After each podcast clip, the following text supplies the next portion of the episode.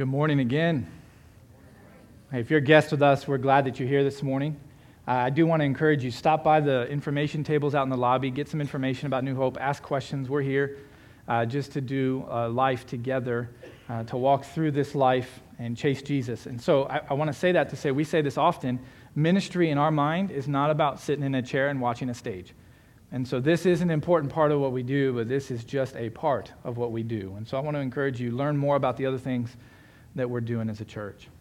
Hey, unless you were traveling out of the country and just arrived back this morning, you noticed we had a pretty rough week here in the United States. Uh, it was difficult. Um, the lives of very many people were lost, and there's all kinds of confusion, uh, a lot of frustration, um, a lot of injustice that's been displayed. And what does the church do in response to this? It's a difficult thing. I got to be honest with you, as this began to unfold, uh, a lot of things took place in my mind and in my heart.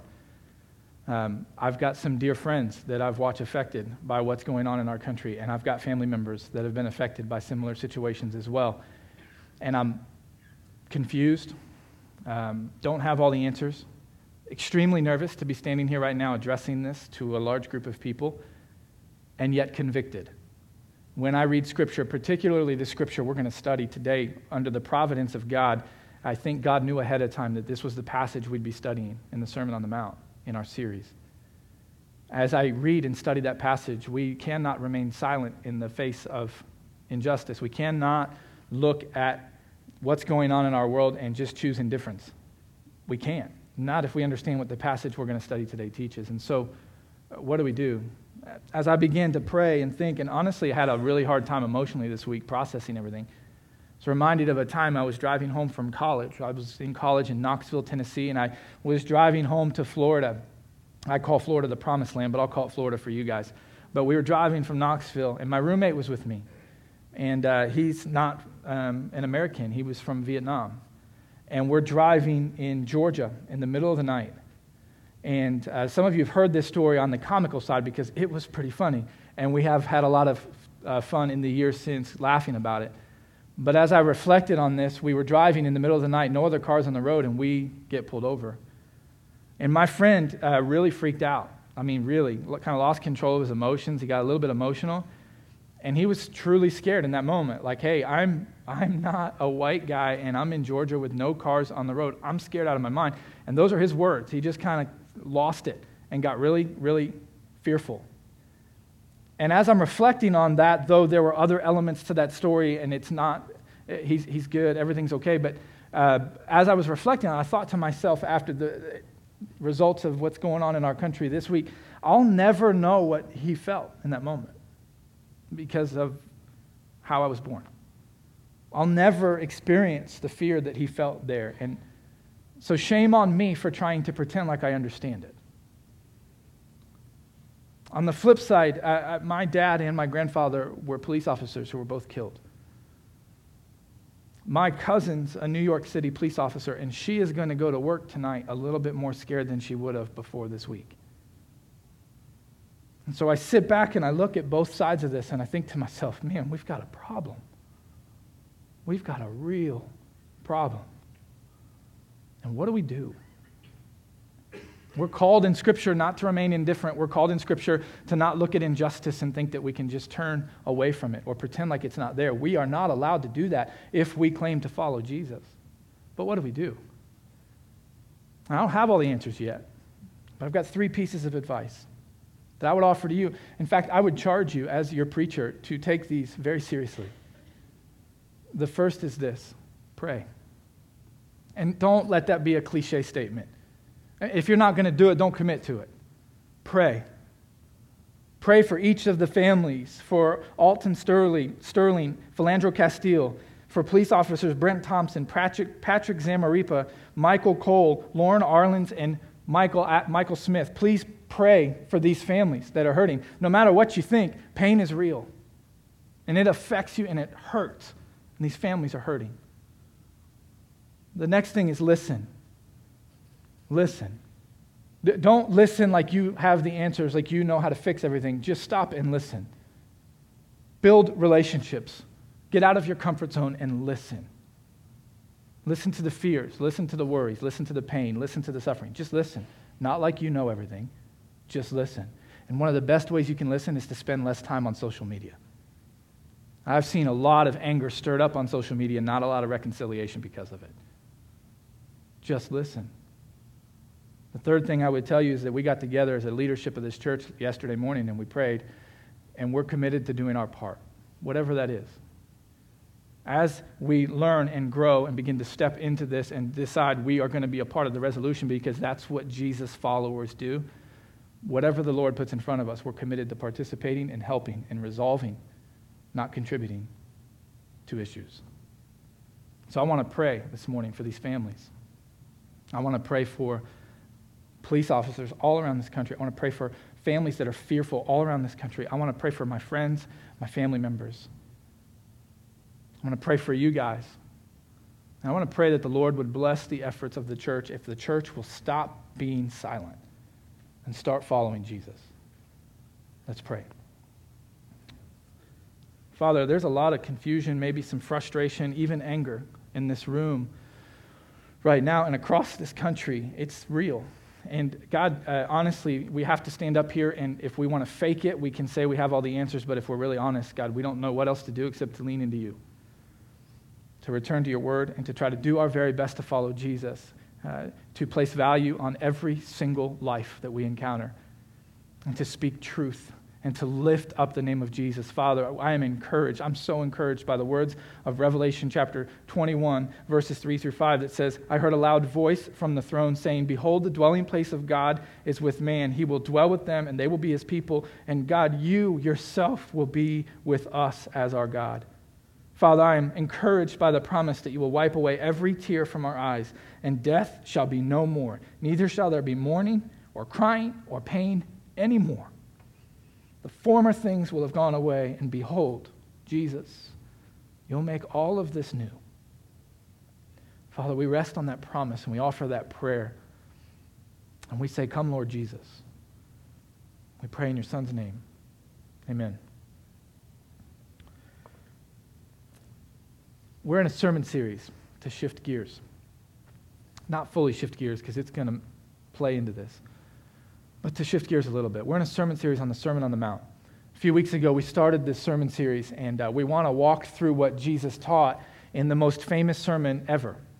And we're calling it Kingdom Life because Jesus, uh, he sits on the side of this hill and he begins to teach all of these people, people from all over the spectrum, people that were poor, people that were wealthy, people that were sick and healthy, that had been healed, not yet been healed, people that were suffering, people that were hurting, people that were happy, all kinds of people. And he begins to teach.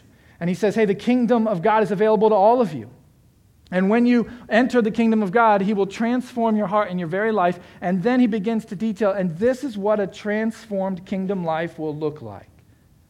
And so we discussed what that means for the first few weeks, and now we actually are going to shift into some of the details that Jesus offers us about what a kingdom life looks like. And today we start with this issue of anger. But before we jump into anger and broken relationships and reconciliation, before we jump into that, I want to remind you of a few things to keep in mind about the Sermon on the Mount. The first principle or truth I want you to keep in the front of your mind is this the goal of Jesus' sermon, the goal of the Sermon on the Mount, is not behavior modification. It's not simply that you would change your behavior, it's for heart and life transformation. What I've learned in my time in ministry is that usually the people that consider Christianity simply changing the way I behave, they just, I'm supposed to do what's right, I'm supposed to be a good person, those are the people that usually end up battling selfishness and pride. It usually kind of creeps in. Selfishness, because when, when you're just trying to make it about your behavior, you're trying to get as close to sin as you can so you can still enjoy some of it but not be guilty. Now, some of you are looking at me like, not me. Yeah, you, all of us, we've probably experienced this. Where we look at a sin and we say, I know that's wrong, but if I behave this way and this way, I can get this close to that sin without being guilty of like, like violating it. And so I just want to kind of play around in this arena, but I'm not going to be guilty of that sin because my behavior will kind of get me away from that sin. And we view it that way. So many Christians view how close can I get before being guilty? Like, because I still want to enjoy some of this. I don't want to fully follow. I, I mean, I kind of do want to fully follow, but I really enjoy this. So I'm going to get as close to this sin as I can without being guilty. Let me illustrate for you this way. My wife, Sarah, hates spiders. She hates them. Now, when I say hate, you're like, yeah, me too. No, like, like hate, like, whoa, you really don't like spiders. Uh, she hates them so much, she'll scream when she sees them. She will, she'll yell, she'll go running in the other room, she'll send the kids in. no, she won't do that. Uh, she'll call me at work. There's a spider here. When you get home, the door will be closed. He might have a web everywhere, but you got to go in and get him. Uh, she hates spiders. And so when it comes to spiders, my wife, she never says, How close can I get to the spider before it might touch me? And then still kind of live my life. She never says that. For her, it's never, Can I butt up next to the spider and kind of enjoy doing life over here, but not really have to worry? No, for her, it's, I want to get as far away from this spider as I possibly can because I hate spiders. Likewise, if Christianity is just behavior modification, then what happens is we don't develop a hatred for sin we still satisfy a craving for it because we want to just behave in the right way so we can still enjoy ourselves. But Jesus says in the Sermon on the Mount, a kingdom life, a life that's following Jesus, a life that's pursuing Him, develops over time. It's not overnight, but develops over time an actual hatred for the sins that we once craved. Why? Because we see the damage that they produce. And so keep this in mind. When we talk about anger and, and, and re- broken relationships and fixing broken relationships today, it's not about you just behaving a certain way. It's about allow, allowing God to change your heart so that that might be the result. Second thing is pride. Pride usually like kind of sneaks in, so they battle selfishness and they'll, they'll battle pride. And when they battle pride, it's somehow my behavior has earned me some sort of favor with God. Like somehow God might be impressed with me or happy with me, and He might be accepting of my behavior because I'm behaving really well. This kind of manifests itself in just being arrogant. Now, I didn't grow up in church. And I went away to Bible college, had only been a Christian for about four months, and I'm walking on the Bible college one of the first days, and we all had to go to the president's uh, house on campus, and there's this banquet for freshmen, and we're on our way walking. And this kid comes up walking next to me, and he bumps my shoulder as he's walking. And, and he's, sorry, man. And we're like walking in like a field. And so somehow he bumps my shoulder. Now, not to be arrogant, but where I grew up, and when I grew up, if somebody intentionally threw their shoulder into you, it wasn't to say hello. And you didn't respond by saying hello. And so my initial reaction was, Are you kidding me? Like, and remember, young, very young Christian, very annoyed by Christians. And here he is walking. He's wearing this immaculate suit. And his question to me was, Hey, dude, where's your suit? And I said, Hey, dude, don't own one. Never have. Probably never will, right? Uh, and I do, one just one. Uh, so I'm walking, and, and he's like, Where's your suit? Don't have a suit. Sorry, man. Are we supposed to wear a suit? I don't know. I am, because I'm a PK. And I thought, PK? I didn't even know what that meant at the time. It's preacher's kid. So here's the deal. Side note please pray for my children not to ever become like that guy. All right? So, so I'm a PK. I'm wearing a suit. I'm like, good for you. That's like super lame. But he presented himself he presented himself as better than, like he's wearing a suit, he's a preacher's kid, he's going to get in with the president, and here I am, just this guy wearing normal clothes because I had no clue you had to wear a suit in order to be a Christian. Uh, and, and so there, don't quote me on that, I'm going to get in trouble. Uh, anyway, uh, that's how it manifests itself in him. Somehow, because he behaved better and he wore better clothing, he was better than. And what I've found is that when we approach our Christianity following Jesus, like just behave a certain way, we do that same thing. I'm better than because I behave this way. God must find favor with me and not my, my neighbor Bob because that guy's a sinner. Not me, though. I've got my behavior in check. That, see, that just can't work. That can't, and so Jesus says it's not about just changing your behavior, it's about changing your heart. And from the heart, the behavior is just a byproduct. Second thing it teaches us is this Sermon on the Mount, along with every other law or rule in the Bible, it's intended to offer us a better way to live. And it's intended to offer us a life that we can't get by ourselves. Like you can't get this life on your own. And so the Sermon on the Mount's teaching us this is what kingdom life gives you that you can't get by yourself. And so God gives us these rules and these guidelines to live by, but it's not so he can just push down on us. It's not just so that he can control us. Any parent in the room understands this. Anybody who has kids understands. We have a goal for what we want our kids to become. And so we have rules in our homes to guide them to these goals. Like that's what good parenting is. So in my house, my sons, I've got two sons, I want my boys to grow up to be respectable, courageous men who take care of and protect women. And so I have rules in my house to guide them to this. Rules like don't talk back to your mom, ever. My sons know if they get caught talking back to their mom, it's not going to go good. Rules like don't hit your sister. She can hit you, you can't hit her, right? She's not allowed to hit them, but you can't hit your sister. If somebody else hits your sister, you hit them over and over and over again until they learn. These rules are intended to say, I want my sons to grow up to be God fearing, courageous, go after it type of guys that love and protect women and chase Jesus. I want my daughter to hate, push back, and attack all boys forever. And so, I'm kidding. I kind of want that, but that's not what the rules are going to lead her to. But I do, I do really desire my daughter to have discernment and wisdom and to never lower her standards or find her value in some punk kid. And so we have rules in our house to guide her to become that. In the same way, the Sermon on the Mount is like these guiding principles to this is what a better life looks like. Not because I want to control you, but because your life will be better if you live this way. And the only way you can live this way is being a part of the kingdom and allowing Him to transform and change you. Why would God do that? What do we call that? We call that parenting. And God's a really good dad. He's a really good dad who's crazy about his children. So when we read the Sermon on the Mount, we're reading like the, almost a love letter, like just live this way because I want the best life for you. And so Jesus launches into this.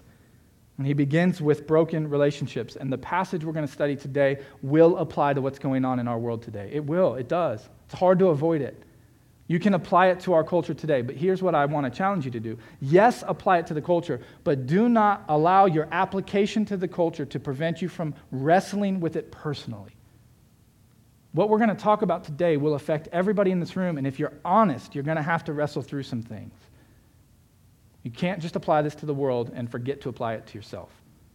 So Jesus launches in in chapter 5, verse 20, and he says this For I tell you, Unless your righteousness exceeds that of the scribes and the Pharisees, you will never enter the kingdom of heaven. Now, by saying this, this sets up everything else in the Sermon on the Mount. Jesus says, hey, the Pharisees, those were the religious leaders of the day. Those are the guys that when you looked at how does a, a good Christian supposed to live, they'd nail it every time. They're the kid in the suit, shoulder bumping people, letting them know, I'm the man, all right? I just called that kid a Pharisee, and I'm sorry. I didn't mean to do that. But anyway, Pharisees were the religious elite. They were better than. They had everything figured out perfect. And so Jesus says, hey, when it comes to righteousness, they're kind of at the top, and you've got to be better than them. And You got to think to yourself, what? How? How do I? Jesus, are you setting this, are you setting us up for failure? Yes, he is. Because when we pursue righteousness on our own, we realize we can't do it. And if we're honest, the only other option is to fail and walk away or to lean into the one whose righteousness is freely offered to us. You see, why I love starting with verse 20, is this everything after this verse is, in, is intended to be a response to the truth that this verse communicates. Everything after this is to say, hey, because God so freely gave you his righteousness, now your life can look like this. Without him giving you the righteousness first, your life can't look like this. So it all depends on what Jesus did for us. Why? Because we, verse 20 tells us, we can't pursue righteousness on our own. You, no matter how good you live, your life can't be good enough to impress God. God doesn't need you to have a good day. I just want you to know that. God doesn't need your righteousness to say, hey, good day. God doesn't look at your life when you mess up and say, oh, I didn't see it coming. I didn't know that was going to, I didn't know they were going to do that. Hurry up, hurry up. And gathers all the angels and everyone in heaven and says, what do we do? God's not thrown off by you. He doesn't require. He's God. Newsflash. He's going to be okay. What he's saying is this. Verse 20 says, He's given us His righteousness, and so as a result of accepting that righteousness, our life can be different and better and better. And he's going to launch into broken relationships. Now, here's my fear. Many of us, we've put up walls around our heart to protect us because we've experienced broken relationships. Like everyone in the room has experienced a broken relationship. Everybody has. We've all gone through that.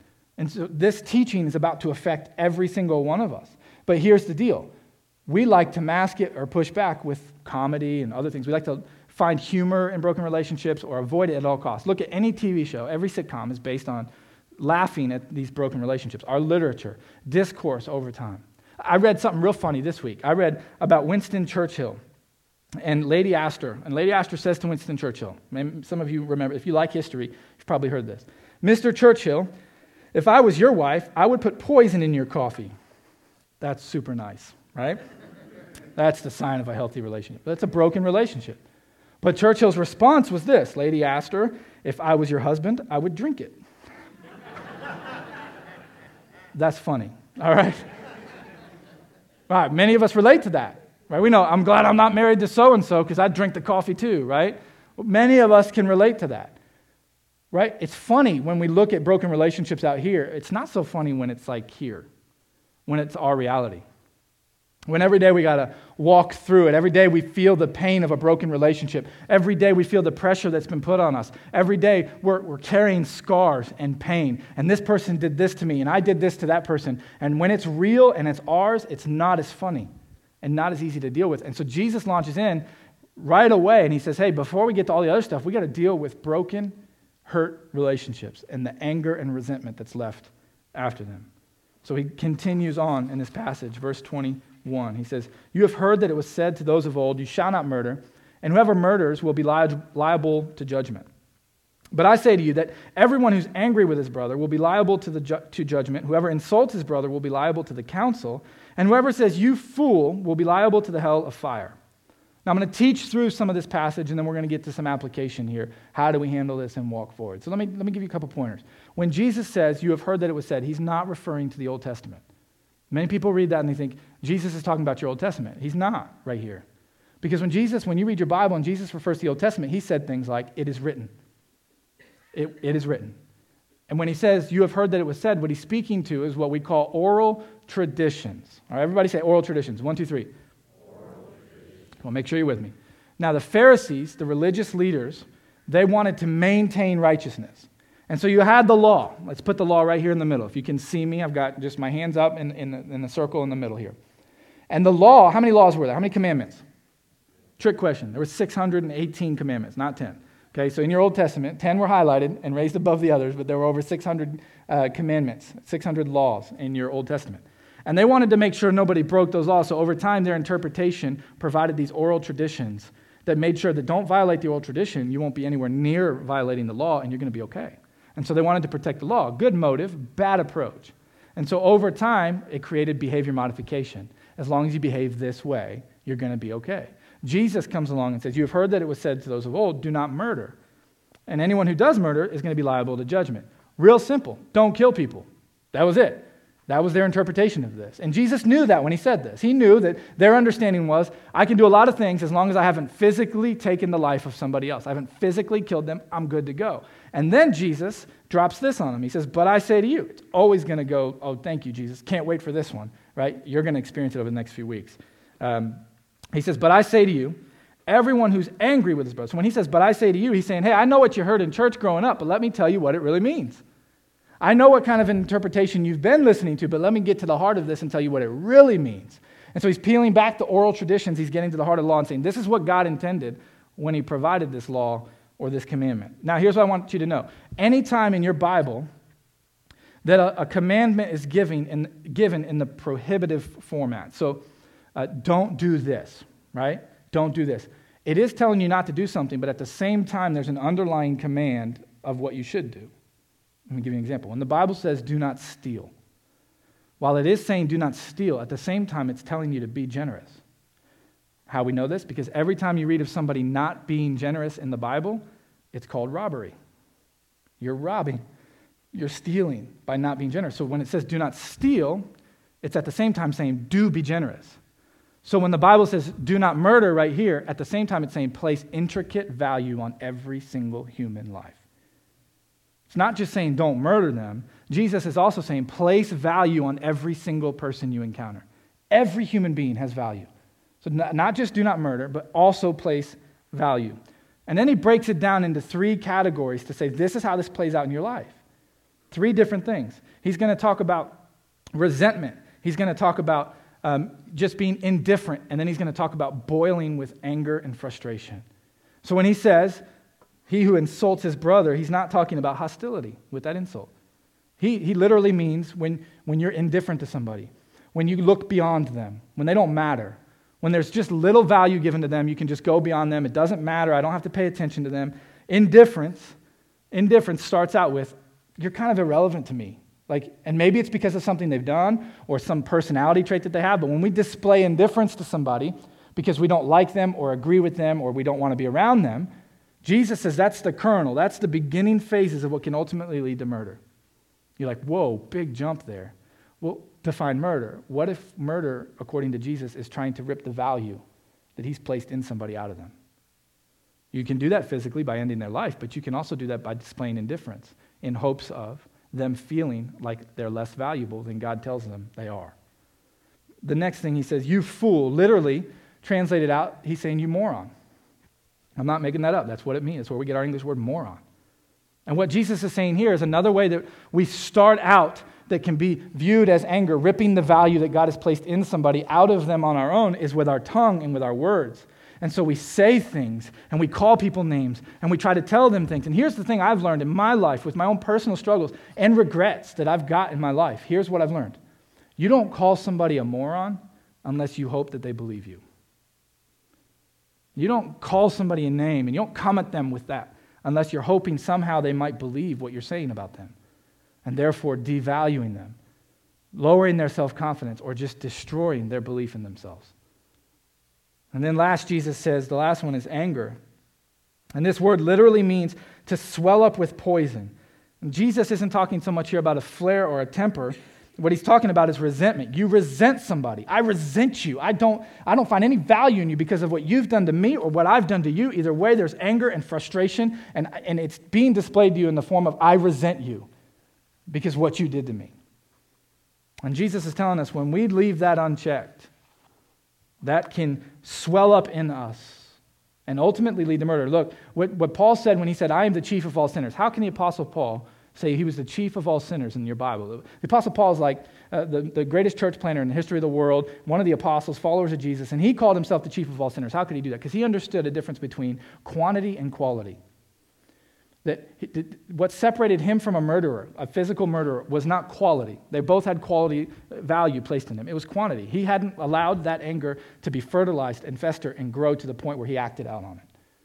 So he knew that. He's, I'm a sinner just like him in need of grace. I just haven't acted on some of those things because it hasn't been fertilized to grow and to grow up. Now, here's the deal this has been a personal struggle of mine, to be transparent. I've battled anger for a long time. I had a lot of resentment that went unchecked through my whole childhood. Many of you know my story, but my dad was a police officer who was murdered. My mom was a drug addict in and out of prison after that.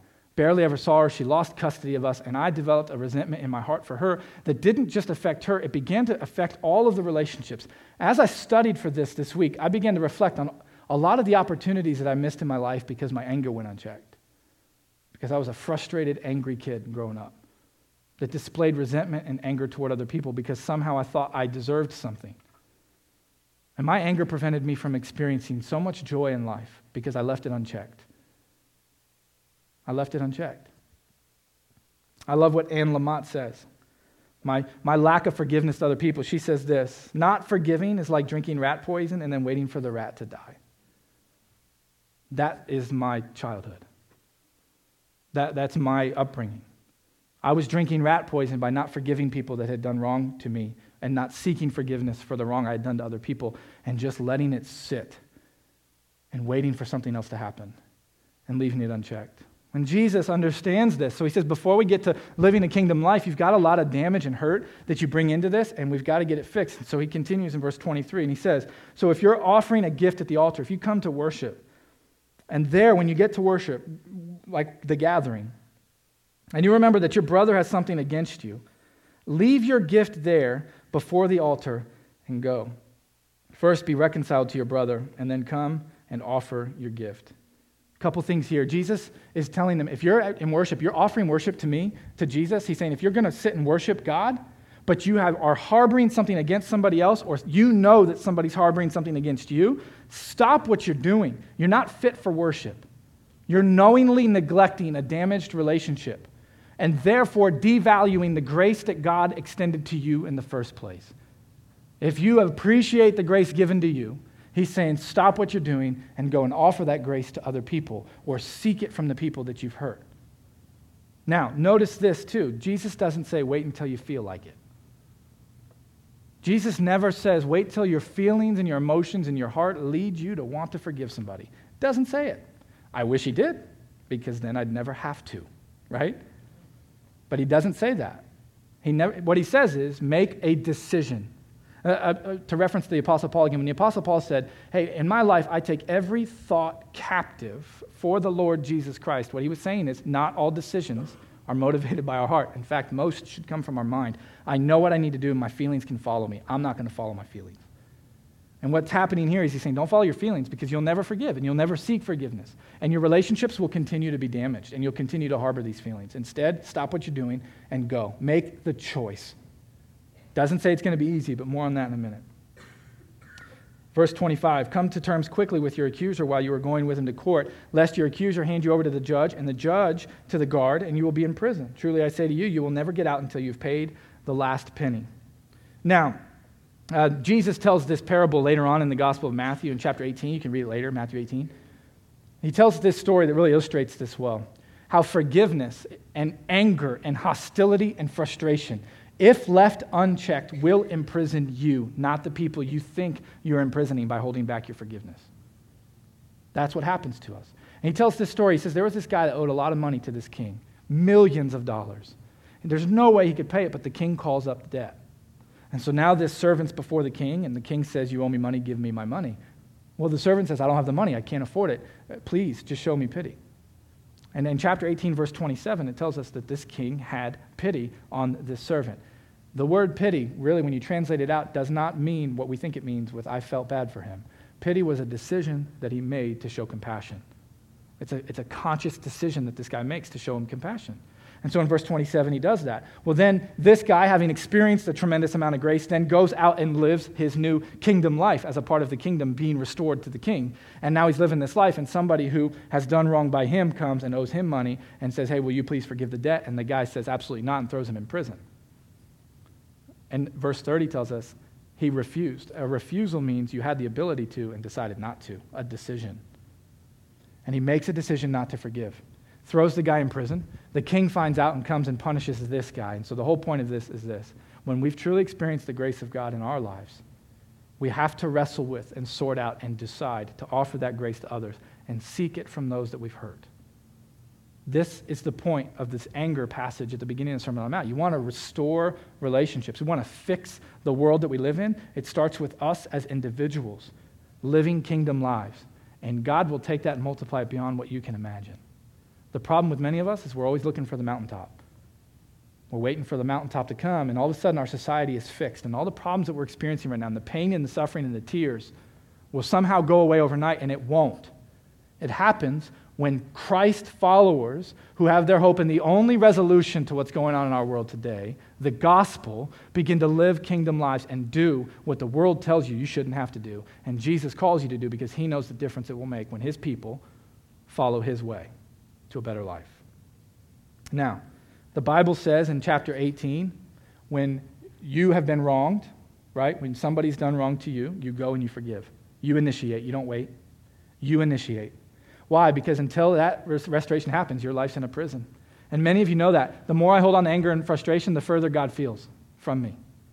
Right? And chapter 5 tells us when you've done something wrong to somebody else, you initiate, you got to go and take care of it. And now what do we do? Now, I know what it feels like to sit in a chair like you're sitting in and have a guy on a stage tell me, go and forgive. Get out of here, go forgive, smile while you do it. It's going to be great. And that's a joke. It's a joke. Forgiveness and restoring relationships is not easy. It's not going to be easy. And I understand. And look, here's the deal there are some things that you should be angry about. There are some things that you should be mad about. There are some things that have happened to you that should make you angry. And there are things that you have done that should make other people angry. It's not the anger that's the problem, it's when it's left unchecked. And here's the deal no matter how righteous your anger is, if left unchecked, will imprison you in pain, suffering, pride, and self righteousness. Until you make a conscious decision, I will no longer be imprisoned by what you did to me or what I did to you. Because of the grace of God, I will extend forgiveness and I will seek forgiveness because of what He's done for me. That doesn't mean it's going to be easy. Please hear me. Jesus doesn't say, walk out. And I don't think, I am not under the impression standing here today that you're going to walk out of here in the next three hours. All of our relationships are going to be great. No, this will take time. And some of you are like, it's not going to happen because I'm not going to do it. And that's fine. But don't lie to yourself. Don't lie to yourself If you refuse to do that, don't lie to yourself and think that somehow you can hold on to anger and resentment and it won't affect you. Jesus tells us it absolutely will, and it'll prevent you from the fulfillment of that kingdom life. So, what do we do going forward? How do I walk out of here, Rob, and begin to take that step toward reconciliation and fixing re- relationships and, and living this kingdom life? How do I do that? I want to leave you with what somebody uh, asked me to do, I'm going to ask you to do, and it's memorize a verse of Scripture. This is the first verse I ever memorized in the Bible. I'd just become a Christian, and somebody wiser than me noticed this kid needs this verse. And so he turned to James chapter 1, verse 19, and he said, I want you to memorize this. And so he said, Hey, my dear brothers and sisters, please take note of this. Everyone should be quick to listen, slow to speak, and slow to become angry. And so, knowing that I battled anger my senior year of high school, my freshman year of college, I had this, this bag, and I wrote that verse on the inside of the bag. And anytime I got frustrated and I felt my anger coming or resentment, or I began to dwell on all the negative things that had happened, I just kind of looked over at that verse and tried to allow it to minister to my soul. Should have been wearing it the day that kid shoulder bumped me, but I wasn't. So. But that verse ministered to me. And so I want to take this verse apart and give you your application for today, straight out of the Bible. What is our next step? How do we as a people solve the cultural issue that we're up against? This applies to that. How do you pursue forgiveness from people that you've hurt? This will apply to that. How do you accept forgiveness, or at least accept forgiveness personally, even when it's not offered in the people that have hurt you? This applies to that. Your first step, acknowledge the grace of God that's been given to you. Your second step, be quick to listen. Not hear. You can hear a lot of things, it's harder to listen. When you listen, you are trying to hear from the person. You're, it's a perspective that you're not going to have. It's understanding things that you don't see yet. It's not to listen so you can fix something. It's not listen so you can get defensive and prove somebody wrong. It's not listen so you can be right and they can be wrong. It's simply to sit back and listen, to gain a perspective. Second, the, third, the third step is this be slow to speak. Think about what you're going to say before you say it. And for some of you, that means don't say anything. Because you just can't seem to think about what you're going to say before you talk, so just stay quiet. But we got to think about what we're going to say before we say it. And intentionally choose our words. And now here's why I love this passage it's progressive. Every time I've done this, where I was quick to listen, I was slow to speak, I never got angry. Did, the, the anger subsides. I'll gain a perspective. I'll be grateful I didn't say what I regret saying. And all of a sudden, the anger kind of goes away. Doesn't mean it doesn't come back. Boy, it comes back. And it'll keep coming back. But then I'm just quick to listen and slow to speak again. So, my encouragement to you, church, be quick to listen in your relationships, every relationship. Be slow to speak. Think about what you're going to say before you speak. And watch God heal your anger and resentment as you seek forgiveness and extend forgiveness and live this kingdom life. Let's pray.